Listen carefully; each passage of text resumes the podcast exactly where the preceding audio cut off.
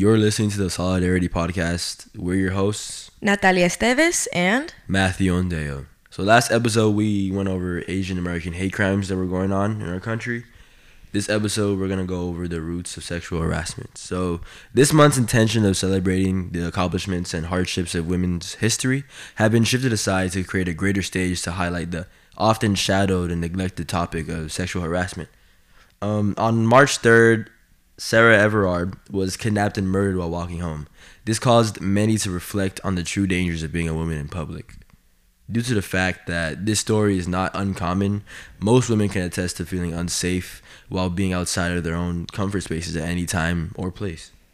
Some women empathize and could relate to Sarah's story. Some men try to create a narrative as to how women are to blame, and others simply believed it was just normal well, this normal shouldn't exist in our communities today. This feeling of uncertainty and worry is something women should not carry outside of their home, along with their keys in between their fingers and their phone in the other hand.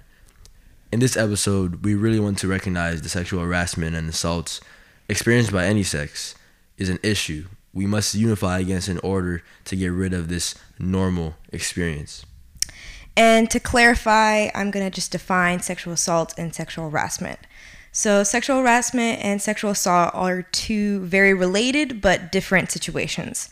Sexual assault is an umbrella term for unwanted verbal and sometimes physical interaction, and sexual assault, however, is mainly physical, in which the person involved has little to no control over the situation, leaving them even more vulnerable.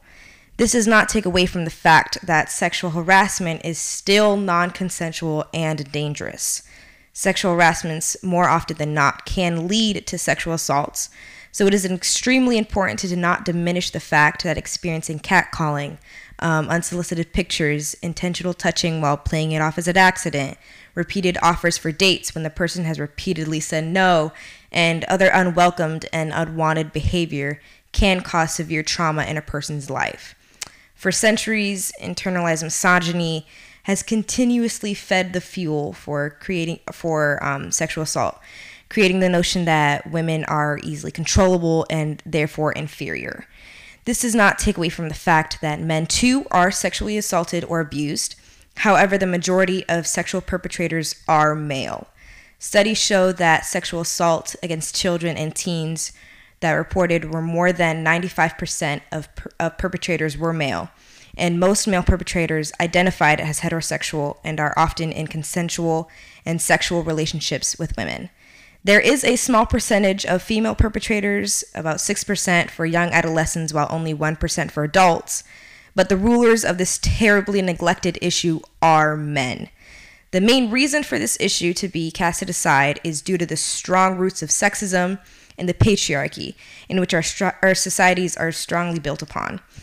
Whenever this topic of sexual harassment or sexual assault is brought up, men and some women are often quick to judge and justify as to why this has happened, often diluting the severity of the issue and eventually causing many women to interpret that their experiences are quote unquote common or not important.